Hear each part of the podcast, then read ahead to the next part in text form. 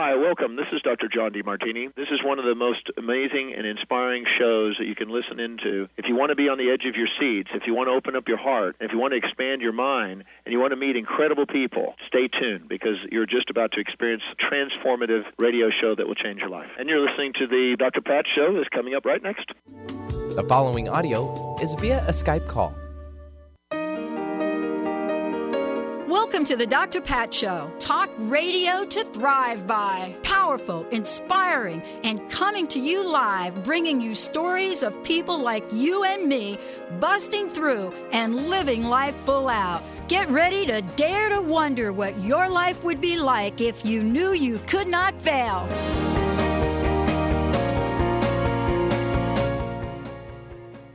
Hey everyone, I want to welcome you. Welcome to the Dr. Pat Show. This is Talk Radio to Thrive by. So thrilled to be connecting with all of you. I want to give a shout out to Mr. Benny real quick. Hello, Mr. B. What up? How you be, B? I'd be pretty good. You being good? Uh huh. Uh oh. Trying to stay as cool. You're lucky you're not in here today. Our AC is out again, but that's okay. Oh, but you know I love that though. Yeah, and we're continuing summer here. Yeah, you, you know for sure, Forget right? fall. With me when I when when I'm doing like the studio thing, Right, right? right, right, It's right. kind of like I'm in there and I'm like Benny, it's freezing in Yeah, here. I got to bring on my winter coat. it's like 73. it's 80 in here now, though. So That's my kind of weather. yeah, I know. Right there. That's my kind of weather. This waking up in August to 45 degrees. That's because I live in Bothell. But waking up to 45 degrees, that's for somebody else. We got a great show today, Benny. Totally great show. Totally. Totally. Totally. How many times was it totally? Totally. Just totally. Uh, we're talking about brilliance.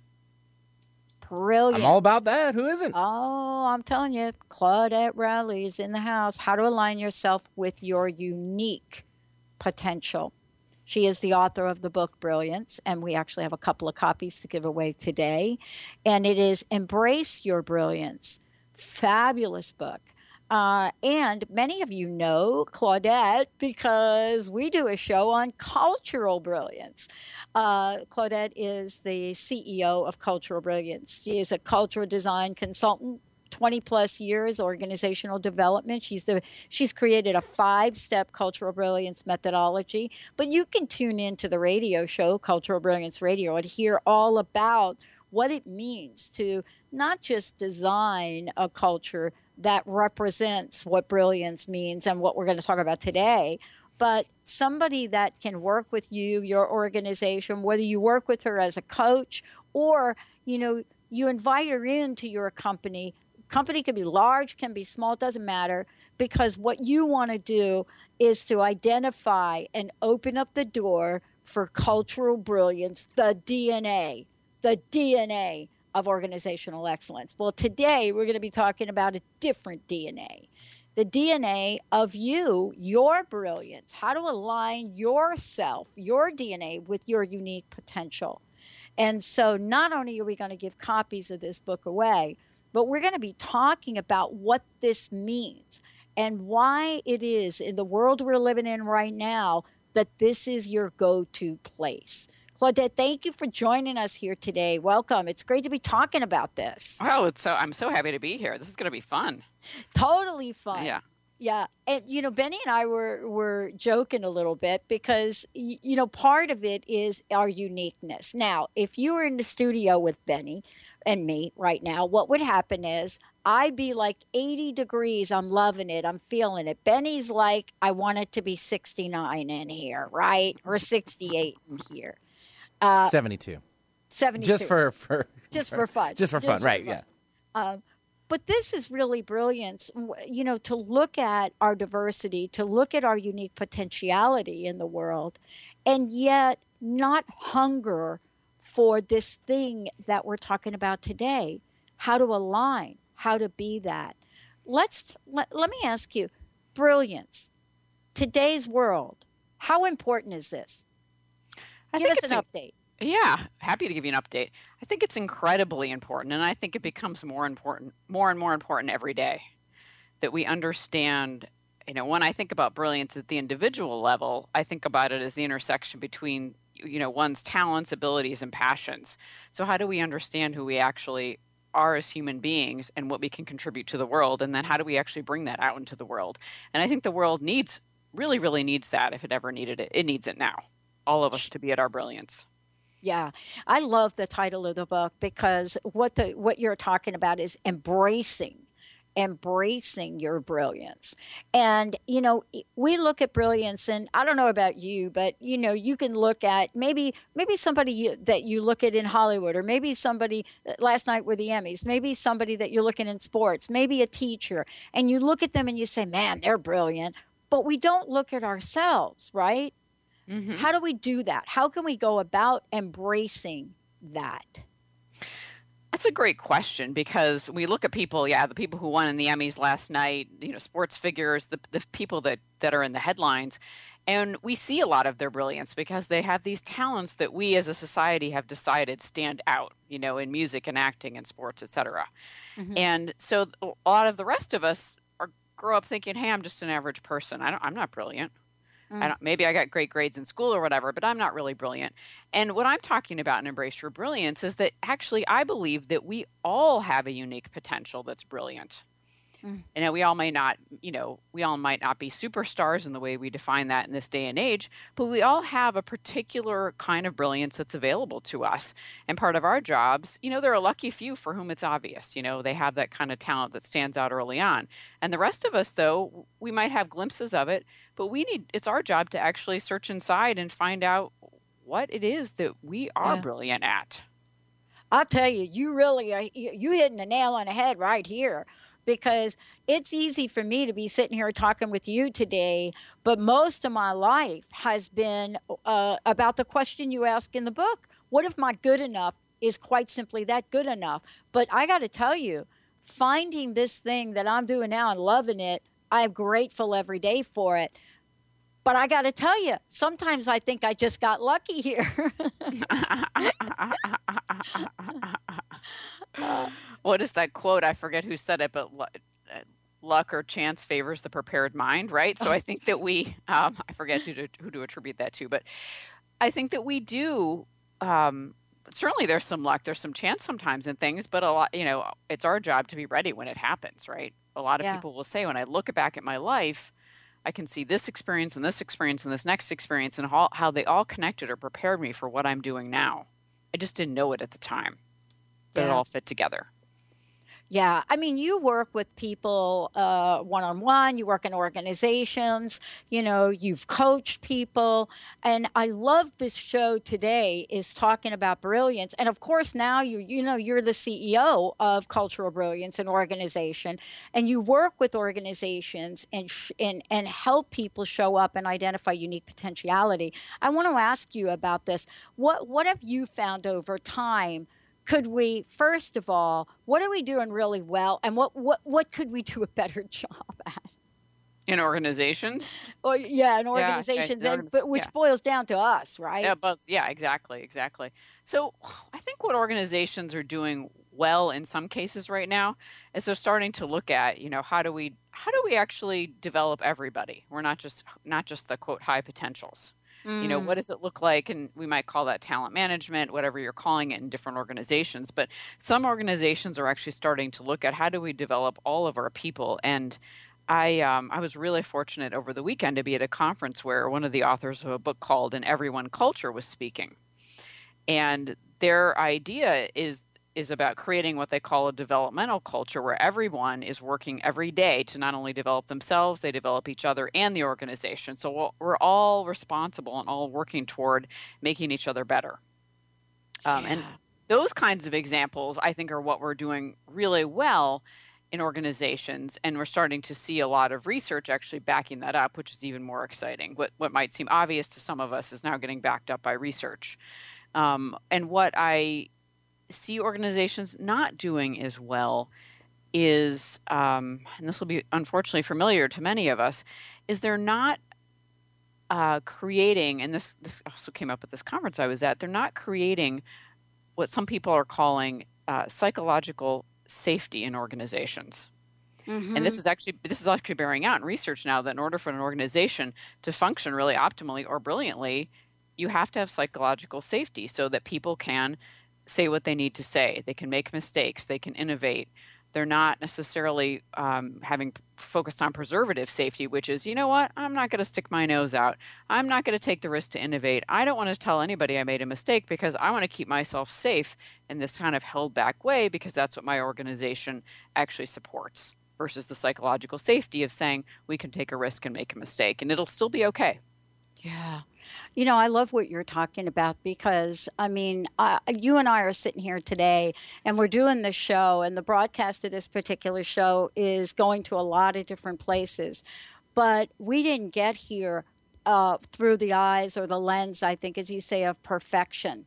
We got here from stumbling over ourselves, especially early on, not even understanding what this business or what this was about, and holding on fastening our seatbelts as we took this ride together, this entire team here. Uh, you say something in the book that I love that is so hard for most people to absorb, and certainly was hard for us along the way. You say you're an ace, but you don't know it, right? Because right. someone said that to you. You're an ace, but you don't know it. I mean, most of us want to say, oh, nah, not me. I'm not an ace, but yeah. But then you say, what if that's true? Well, what if that's true? What do I do? Where do I go from here? Yeah, and I think it, I remember that. Yeah, the, the, exact moment someone said that to me, probably over ten years ago, and yeah. it was a client of mine. You're an ace, but you don't know it, Claudette, and and, and it was intriguing. I thought, wow, oh, well, what what could that mean? What am I missing about myself that he's seeing in me? And what would change if I thought I was an ace too? And so I think that's a great question for for a lot of us to ask ourselves, what if you're an ace and you don't know it? What are you not seeing that's so great about yourself? And how would that change your life if you did see it and acknowledge it?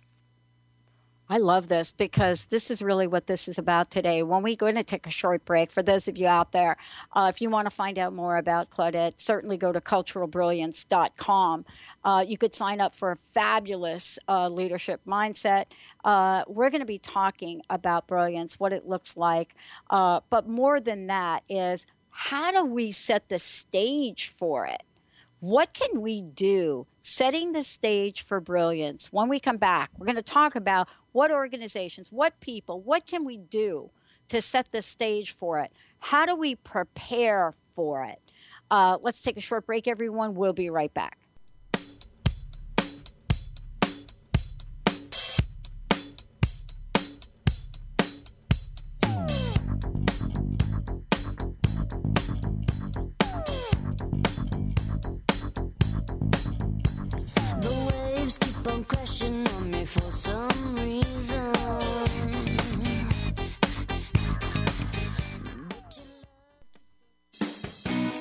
Hey, everyone. Welcome. Uh, welcome to the Dr. Pat Show. This is Talk Radio to Thrive By. I'm telling you, I got to pinch myself some days because when each of us gets called to do something that we so not thought was in our wheelhouse to do for a purpose that's so much greater than us, we get to show up and shine. If you would like to show up and shine on the Dr. Pat Show as a co host or sponsor, send us an email to inspire at thedrpatshow.com.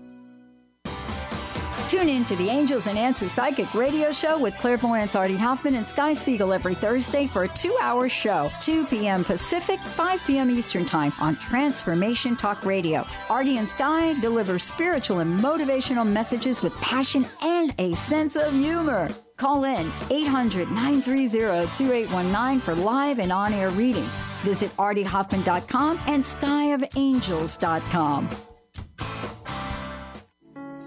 Are you ready to stop stress, anxiety, and low self esteem from running your life?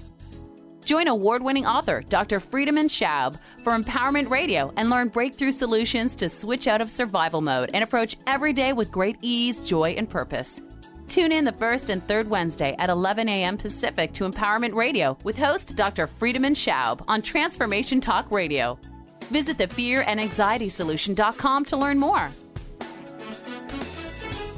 Tune in to Lucid Planet Radio with Dr. Kelly Neff. This hit show will illuminate your senses and empower you beyond your daily stressors and hardships. Renowned psychologist and author Dr. Kelly will captivate you with far reaching topics and amazing guests as you wake to the greatest version of yourself. Learn to tap into your intuitions, think critically about our world, heal emotional and psychological wounds, and follow your passions to live your dreams. The Lucid Planet. Welcome home. Visit lucidplanetradio.com for more information. Almost everyone at some time in their lives ask themselves, What am I? Most of our questions are ego generated and simply don't address the problem of our false self. It's time to relax your ego and embody your soul. Dr. Dan Cohen, neurologist, inventor, and author, has created tools to awaken a new way to transform from who you thought you were into what you truly are. Visit toolstoawaken.com today.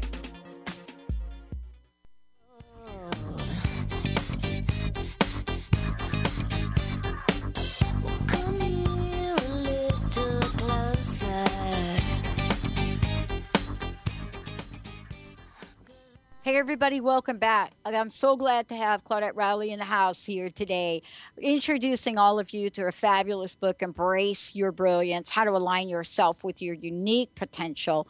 Uh, and we actually have uh, three copies of this to give away to folks today. And Mr. Benny, let's give one of them away 1 800 930 2819. 1 800 930 2819. Claudette, thank you for joining me here today. Um, you know, before the break, I was saying, okay, setting the stage for brilliance, setting the stage. You know, it's kind of interesting. It, it's it's kind of like it reminds me of like when you're having like a banquet or when you're having like a holiday and you go through the trouble of actually setting the table right Mhm, and right. in the anticipation for a feast Mm-hmm. I was really struck by that. I didn't really think that setting the stage for brilliance was something we were aware that we had to do. And I would love for you to talk about that. Absolutely. So I think, you know, ideally in a perfect world, a lot of uh, well, who would be setting the stage for our brilliance might be our families or our teachers growing up. And some of us get that that experience, but a lot of people don't. So then when you're an adult, I think that you you have to set your own stage. And you have to find, you know, that could be going on a, some sort of exploration internally. Uh, it could be, you know, having a mentor at work. It could be someone who takes interest in you. It could, you know, it could be many things. But you might end up needing a couple of people or a support system around you to help set the stage for your brilliance, for you to uncover it, understand what it might be for you, and then how you're going to go about moving toward it if you need to make some changes or do something different educationally or get a different job. But we it's not something most of us are just going to internally say I'm going to I'm going to, you know, I'm just going to internally think of, you know, explore this for a while, come up with an answer and go execute it. That doesn't for most people they can't do that. Yeah. Yeah. Yeah. And you know what it's like? It's like that catch all that, that happens to us regarding success. Right. is we're not prepared for it. We don't know what to do do with it sometimes when it happens. You know, we're not anticipating uh, you know it to show up. And so the energy that might come back is one of not wanting it. And Mhm. I and and how does that um you know, how does that really play out for people that internally are longing to be aligned with our unique potential, but Mhm. on the outside don't really have that vibe? And that, yeah, that can be a challenge. And it makes me think about um, one of the chapters in the book, The Gift of Obstacles. Oh, And this idea of that obstacles can be gifts, that obstacles can be a course correction, and that you could have an external obstacle you're dealing with, or you could have something internal. And an internal obstacle can be anything like, you know, negative self talk, or we've made up an excuse about why we can't do something we really want to do. That is simply an excuse. We could Mhm. figure it out. Uh, and so it's, it, you know, over time, people who I see have become the most brilliant. And by that, I don't mean the smartest or the best, right. but their own version of brilliance. Their insides and their outsides are fairly aligned. Like it's, they're pretty much the same person, Mm. inside and out. They don't And- have this external persona, and the inside's totally different. You know, I'm really struck by that. You know why? Because as I'm listening to you talk about it, I'm imagining what happens when we're we are not experiencing that alignment. And and and I think the the word that came to mind uh, to me was conflicted. Mm-hmm. We have this, con- you know, inner conflict that seems to be going on uh, within ourselves. And you know, I would venture to say that we probably don't know it, but life doesn't feel real good, does it? Mm. No, life for some people, right? Life doesn't feel real good. Externally, they look they could look great. They could have an amazing job and a good family mm-hmm. and a bunch of friends and other hobbies. And internally, they don't. Even if they're successful, they really don't necessarily feel good about themselves. They may feel that they're really not good enough. They're an imposter. Um, they're never going to make where they make it where they want to go, and they could actually be miserable, even though they look externally fantastic. Mm. Mm. And what have you learned, eh, you know, for folks maybe that are listening today, you know, what have you learned about the starting point? And, and that's why I, I think it's so important to have this conversation with you that when we set the stage for brilliance, whether we're an individual or an organization, right, and you work mm-hmm. with both, you know, there is this setting the stage for, for brilliance. There is this thing that we really need to be mindful about. Mm-hmm. Um, most people would say, "What are the starting blocks? Where do mm-hmm. we, where do we even begin to look at this?" Mm-hmm. Yeah, great question. I mean, a mm-hmm. couple of places, and this might be different for everyone. Yeah. One is is start by telling yourself the truth about yourself. Meaning, mm. what are the things that you're saying are okay that aren't? What are you tolerating? Uh, it could be a job. It could be a relationship. It could it could be so many different things. It could be this desire you have to learn how you know learn how to paint or make pottery that you're telling yourself is frivolous. You know, making up examples here that I've they're not, but they're the real ones that I've heard before, and and so telling yourself the truth about what you want and what's important to you. You don't necessarily have to tell anybody else initially, but telling yourself the truth can be very freeing um, that's one one way to set yeah. the stage, and that's a starting block. Another starting block I found is really understanding the environment you're in and how that mm-hmm. impacts you. Mm. So that could be personal environment, it could be culture at work, it could be a lot of different things. But I remember my experience about 20 years ago of working back to back in two very different organizational cultures. And in the first one, really was able to be brilliant in many ways in a creative way because of I, the latitude I was given, the trust. You know, I was they had confidence in me, they had trust in me. They said, "Go create this, just make it within these parameters, but you can do whatever you want otherwise." Yeah. And so I came up with something that was really great, and they and the people I worked for loved it.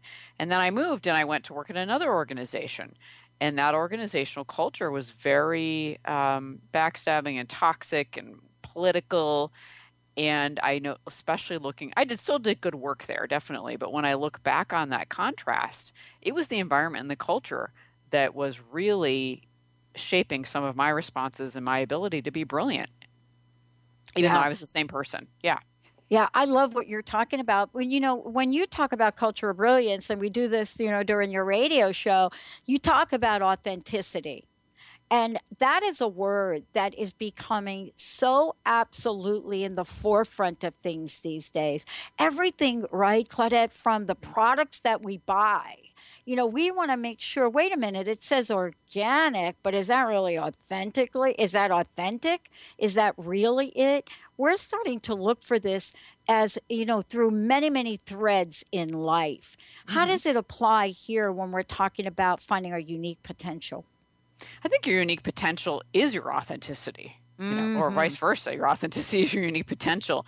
And I think in some ways they're synonyms. And if you're authentic, one is authentically being oneself in the world, meaning I would, in an individual level, say the expression of who you are out in the world and contributing through that expression, you're being very authentic when you're you know when you're clear about what you want and you're asking for that and taking steps and actions toward it you're being very authentic. It's when we start hiding and we have masks on and we don't ask for what we want and we hold back and contract that we are no longer authentic. Mm-hmm. Wow, you know, I, I've uh, I, have looked at many many things, and I had the opportunity to go back and and reread the book again, and you know it's interesting how we start to see things differently how how the lens of, of of life changes for us. One of the things you also talk about in the book is the art of dreaming. Is dreaming a way to set the stage? Yeah, absolutely. Dreaming is a way to set the stage because it mm-hmm. allows, it's a way for us to start to get clarify in an easy way what we might want. You know, mm-hmm. I'm dreaming about this vacation I want to take. I'm dreaming about this relationship that I want, or gosh, this passion I really have that I'd love to turn into my, you know, my money, my job, my bill paying job. How do I do that? And dreaming about, because when we start to dream, we get into what's possible for us. And I think a lot of us, especially as adults, stop doing that. Mm-hmm you know that's yeah. oh that's crazy it's daydreaming but think about when you were a kid and you date you know you might have been a daydreamer right you were doing that because you were generating what was possible for you yeah I, have to tell you, I was so a daydreamer. There's no question about it. I got to tell you, I ended up in more uh, suspension, uh, cl- you know, where they say, "Oh, you're suspended. Go sit in the corner. Go, go to, you know, detention. Detention. Right. That's the word I'm looking for." Because yeah. I was daydreaming. I mean, I was really quite happy in the world that I was created.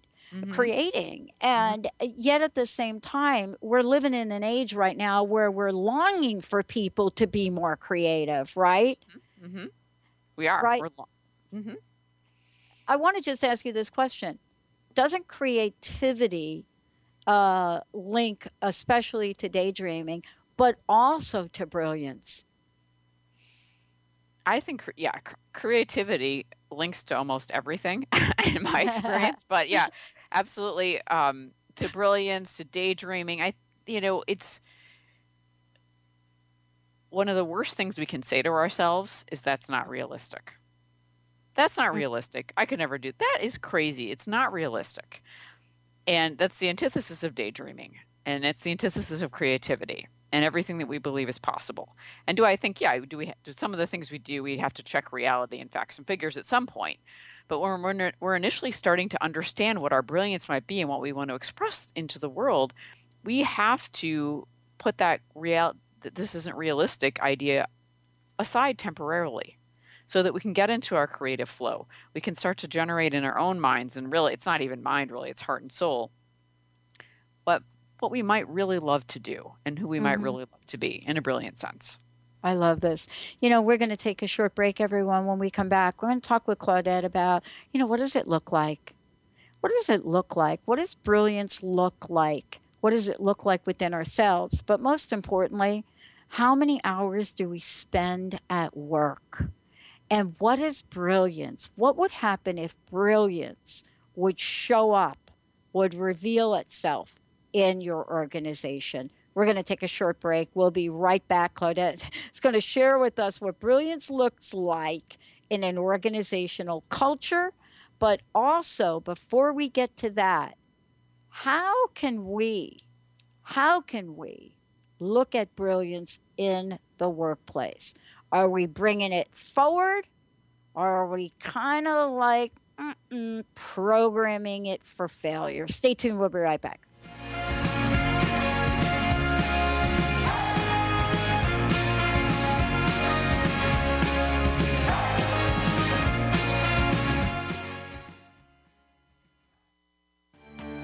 Hi, this is Leslie Fontaine. When we become aware of a choice, it is not accidental. It is our opportunity to transform. It's about becoming our higher vibrational selves. We tend to get alarmed and hide our heads in the sand when something new shows up in our awareness. That's all right. But today, let's become aware of our desire, recognize the block, and make a choice to step through it. Often we want the circumstance to change before we change. See, it's the other way around. If you find resistance, maybe it's time for some support. If you're ready to shift into your best life, visit lesliefontaine.com and let's talk about unfolding all that you want to be, do, and have. You'll find sessions, classes, and audio products to help remove the blocks and move you into your potential. And listen to my show, Sheer Alchemy, on Transformation Talk Radio, Wednesdays at 10 a.m. Pacific, 1 p.m. Eastern. Francine Vale is a being of light. She believes that all people of planet Earth are as well. As co host of the Angel Healer radio show, Francine teaches you heart centered ways to manifest healing on your own behalf and how to integrate love more fully into your daily life. Connect with your angels as you find your life flowing with ease and harmony. Walk the path of light with Francine and Dr. Pat Baccili every month on TransformationTalkRadio.com. It's that time of the year again. The Woman of Wisdom Fall Harvest Festival is right around the corner. Join us on October 1st from 10:30 a.m. to 5 p.m. at North Seattle Community College Conference Center. Admission is free. Festivities include arts and crafts, energy healers, intuitive readers, delicious food, and more. Don't miss this fun-filled event. For more information, visit womanofwisdom.org. That is womanofwisdom.org, and we'll see you there. Sky Siegel co hosts one of today's most popular psychic shows, Angels and Answers, with Artie Hoffman, as she communicates healing messages from the spirit world. These messages can be astounding, enlightening, and life changing. Born with the God given talent of inner guidance and the amazing ability to heal, Sky has healed thousands of people. Schedule a reading with Sky now. Call 908 500 1474 and visit skyofangels.com. Get into it for 2016. Do you want more prosperity, clarity, energy, and balance in your life? Join Lynn Brown now for one of her amazing workshops, each focusing on a key part of living your best life. For more information and to register for one of these amazing workshops, visit lynnbrownevent.com. That's lynnbrownevent.com and get into it this 2016 with Lynn Brown. now.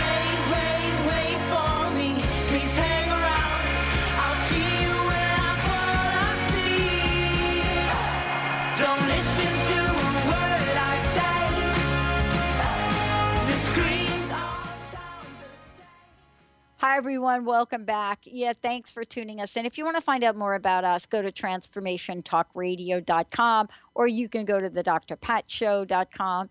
Uh, for more about Claudette, you can go to Claudette's website, culturalbrilliance.com, culturalbrilliance.com.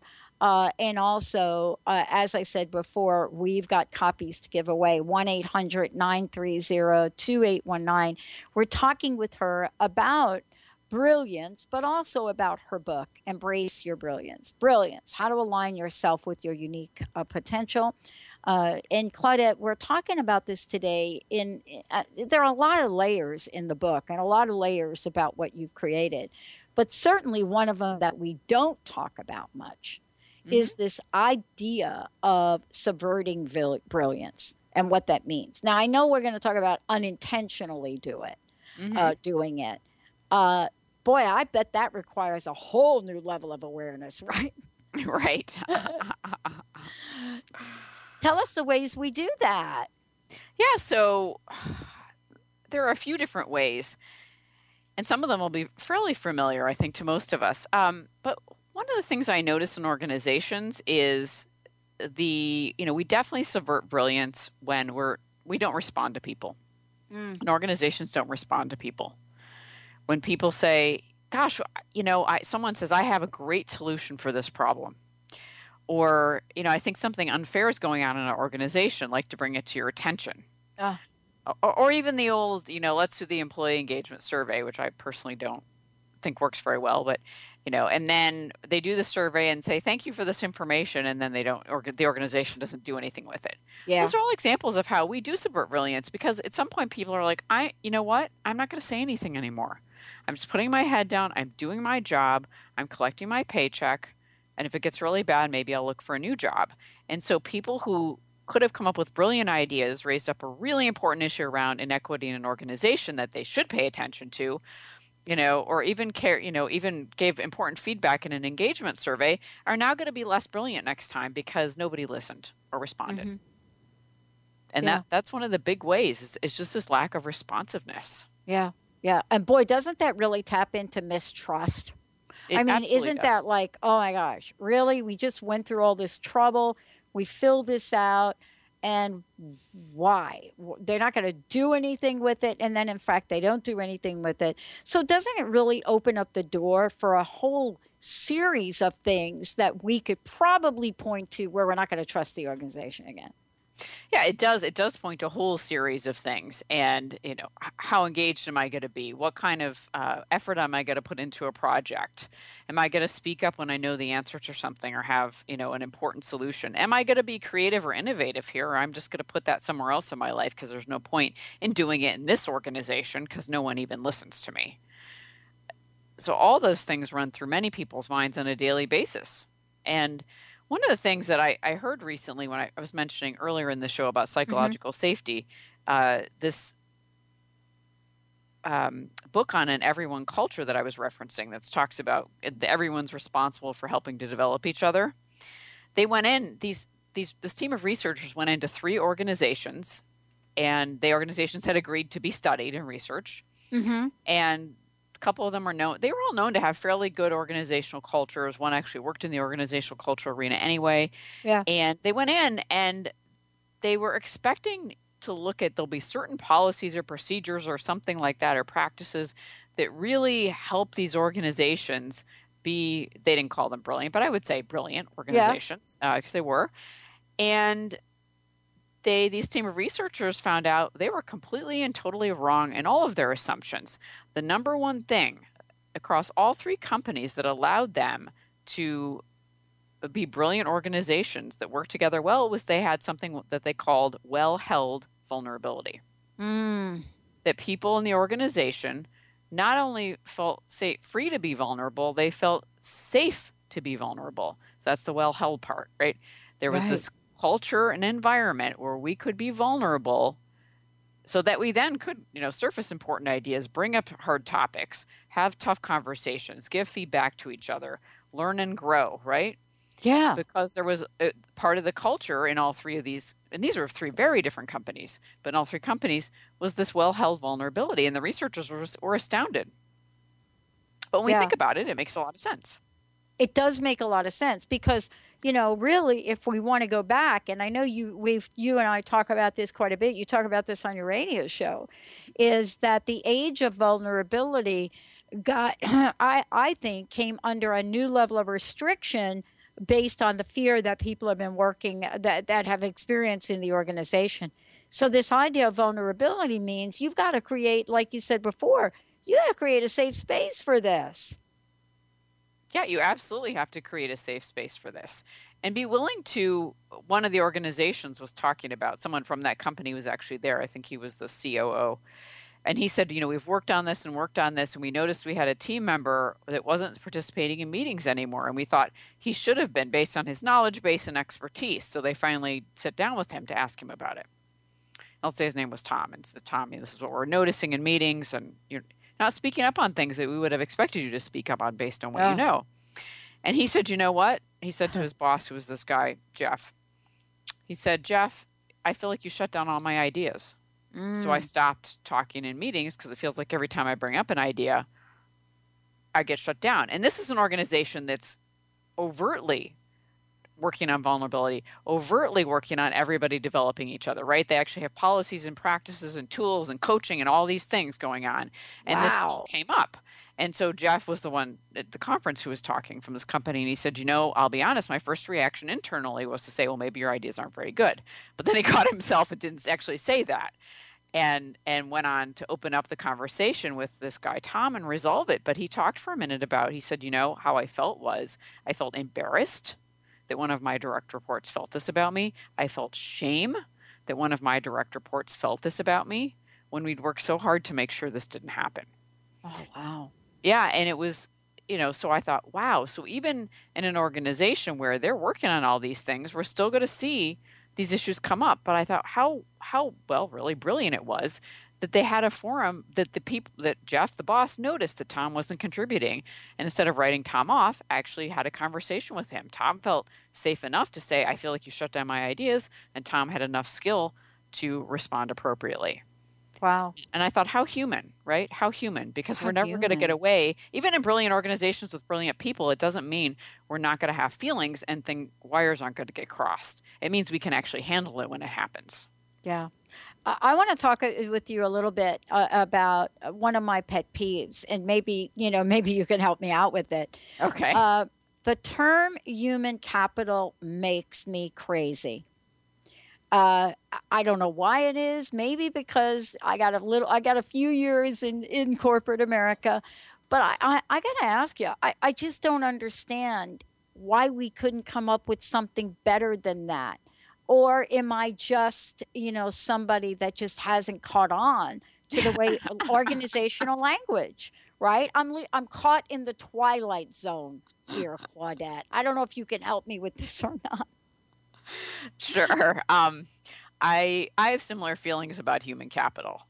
Uh, and I don't, I don't, I haven't researched the origin of it or when we started using it, but, but I think it's it's it's interesting to me because what was coming up in, for me when you were sharing your experience is when we say human capital, I think we distance ourselves from the people mm. in our organization because they're not just people, right? They're not employees. They're human capital. They're this resource and they are resources but it becomes a resource like a financial resource or a technical resource or a mm. building resource and it allows us to dehumanize the people that work for us a little bit when we call them capital yeah and i i say people employees you know whatever the organizations i'm working in use but i certainly won't say human capital because we're talking about human beings which is different than finance which is different than our buildings which is different than you know any other resource we have yeah. Yeah. And you know, this is really uh, one of the things that uh, people have shared. You know, you know this, and I know this from the research I did. When you throw everything up on the board that people say that an organization is obligated to provide them with, and that is strong language, which is still true obligated. Mm-hmm. It's not pay, it's not benefits. Uh, surveys indicate over and over and over and over again it is one word, one word. When we come back, we'll share that word with all of you out there. Uh, again, uh, let, us 1 800 930 2819. Claudette Rowley's in the house. If you've missed any any part of today's show, it will play again later today on transformationtalkradio.com. We'll be right back.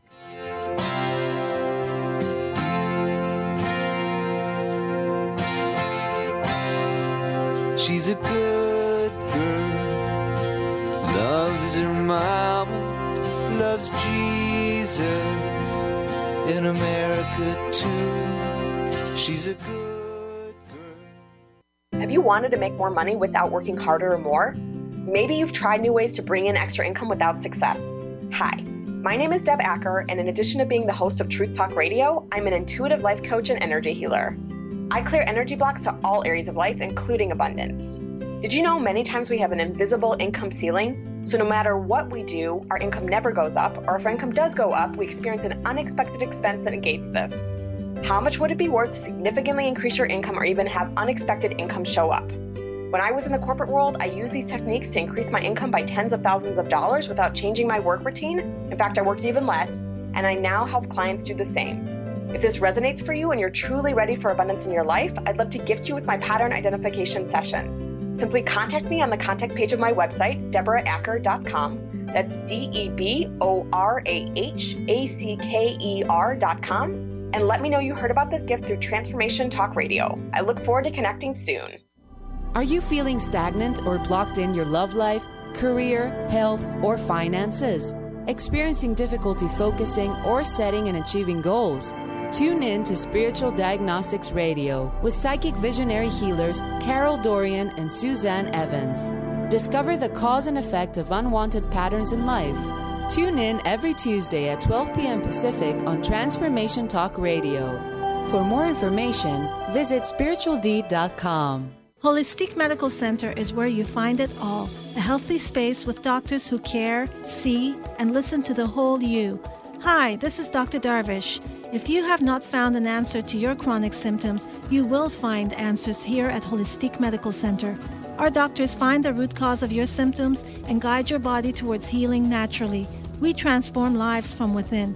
Visit drdarvish.com or call 425 451 0404. In retirement, will you have enough money to live life on your terms? Everyone has retirement questions. Ask Ameriprise financial advisor Jeff Packman about the new Confident Retirement Approach. You and Jeff can break down retirement planning step by step to get the real answers you need.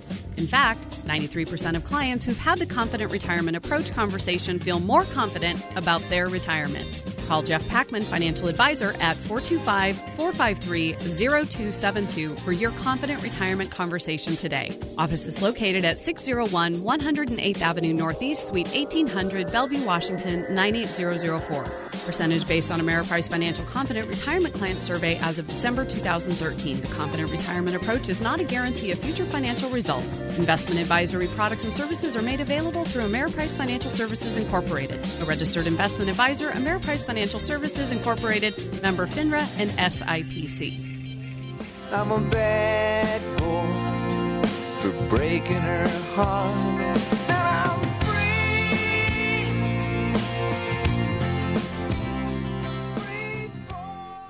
Hey, everybody, welcome back. Welcome back. It's great to have all of you tuning us in and turning us on. Uh, Claudette Rowley's in the house today. We're talking about brilliance, how to align yourself with unique potential. Her book is called Embrace Your Brilliance, and uh, fabulous, fabulous book.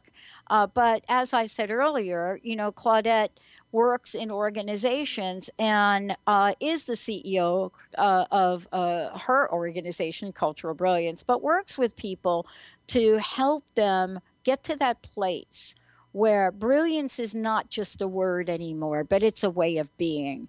It's a way to transform a culture beyond the everyday, this is what we do for a living, to being at a place where excellence actually shows up and people are happy in doing it. But today we're talking about what do we do? What does it look like? What is what does brilliance look like? And you know, before the break I was saying there's a word that by far, you know, since I did the research I did back in in 2000, this has now become more than just a popular idea, Claudette. You know, and it's the word respect. It is the thing that people say if you're going to fire me, treat me with respect in doing it. Huge word.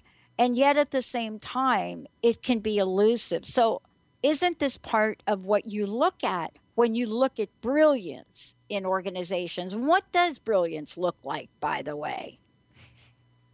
So, yes, definitely looking at respect when we look at brilliance in organizations. And and yeah, if your if your organization's not respecting the people that work there, you know, that's really the first thing you you need to clean up, right? No, mm-hmm. I have mm-hmm. not met anyone ever in my entire life who said, "Yeah, I'm I'm hap- happy and fine when people disrespect me." I, that that's not going to happen. And that respect also, what I might find disrespectful, someone else may not think is disrespectful. So it right. is also subjective and really needs to be defined, I think, individually in organizations because depending on what your organiz- your company does and things like that, respect might look different one company to the next. So it is huge and does need to be paid attention to. And brilliant cultures, yeah, they have respect, they have a responsiveness to them that we talked about earlier. There's some there's trust, there's some sort of trust, there's emotional safety, and all these things and truth telling, I would say, that people can tell the truth about what's going on. And mm-hmm. a lot mm-hmm. of these things then set the stage for what I would say is this next level of brilliance, which is yeah, we can, yeah. we can innovate, we can be creative, we can solve problems, you know, once, not 10 times in a row because we didn't solve it well the first time.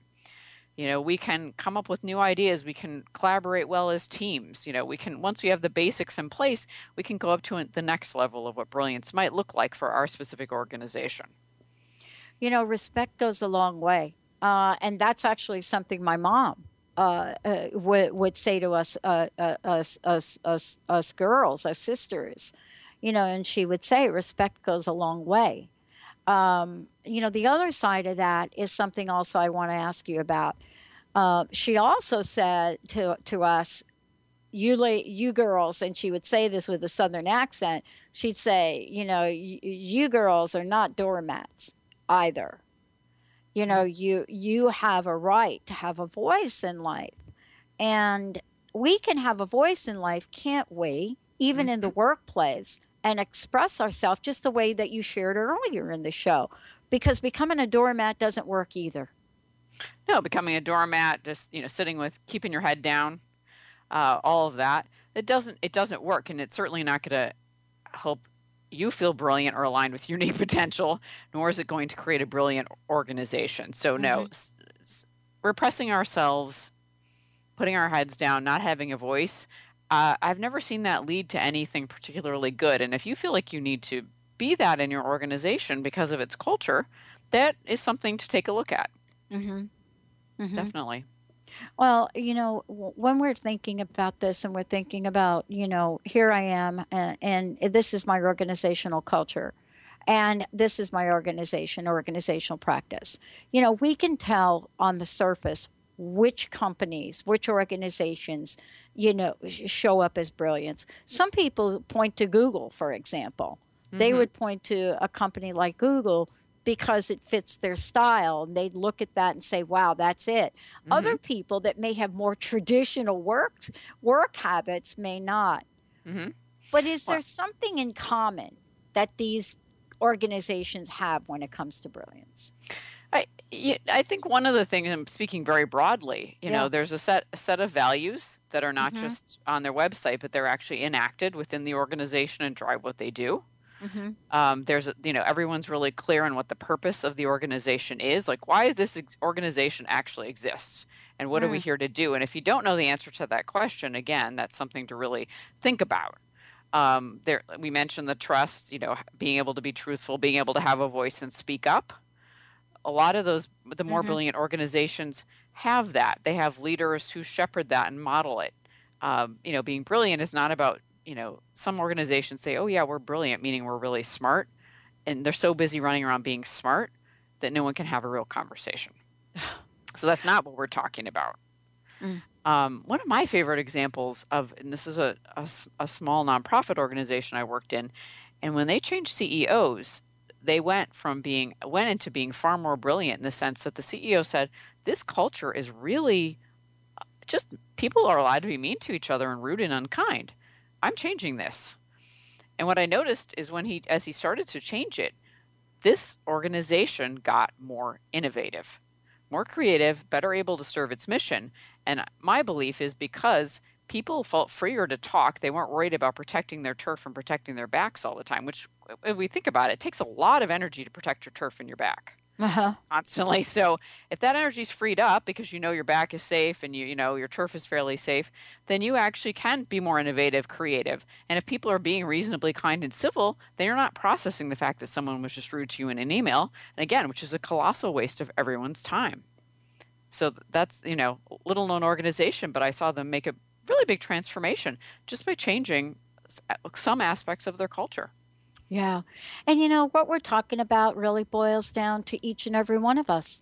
You know, we have to be that place of change, that point of change. And that really is what the book really really talks to us about. Mm-hmm. Really mm-hmm. talks to us about looking at ourselves uh, and that level of self-awareness, doesn't it? it? It really does. And you know, my when I wrote this 5 or 6 years ago and it was many years in the making before that, my premise was my idea my dream really was that what it, what would our world look like if we all were living our brilliance living our unique potential? You know i believe that the world would look like a very different place if that was actually happening. Uh, so individually you know when we individually as people find our brilliance find our unique potential and that doesn't have to be vocational or anything to do with work. It could be something to do with your family or some a volunteer work you do whatever it is. When we do that we actually really do contribute to the world as an individual person. I, I believe it makes a difference, not wow. only for us, but others. Oh, well, you know, th- first of all, thank you for today. Thank you for, you know, first of all, thank you for writing the book and thank you for today. For those of you out there, you can find out more about Claudette, about her company, and about the work she does in the world and the radio show by going to culturalbrilliance.com. Thank you for today. One last question. What is your personal message? What would you like to leave us with today?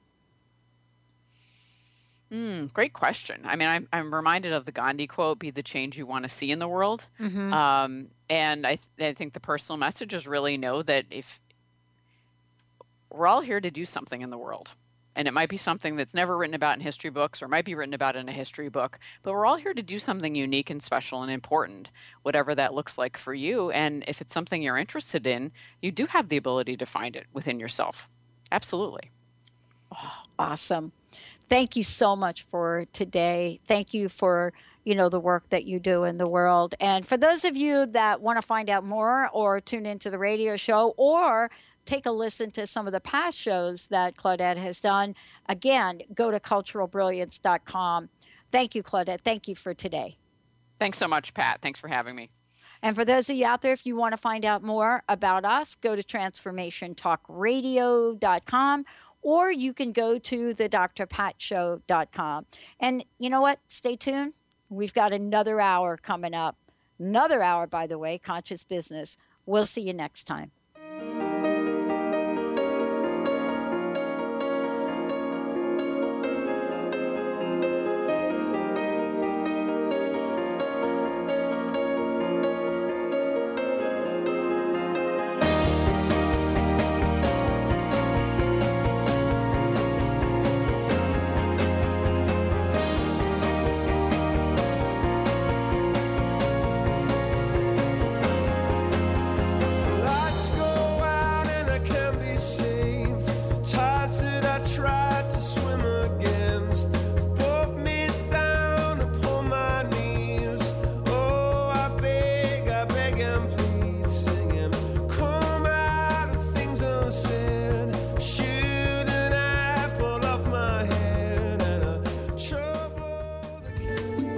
Preceding audio was via a Skype call.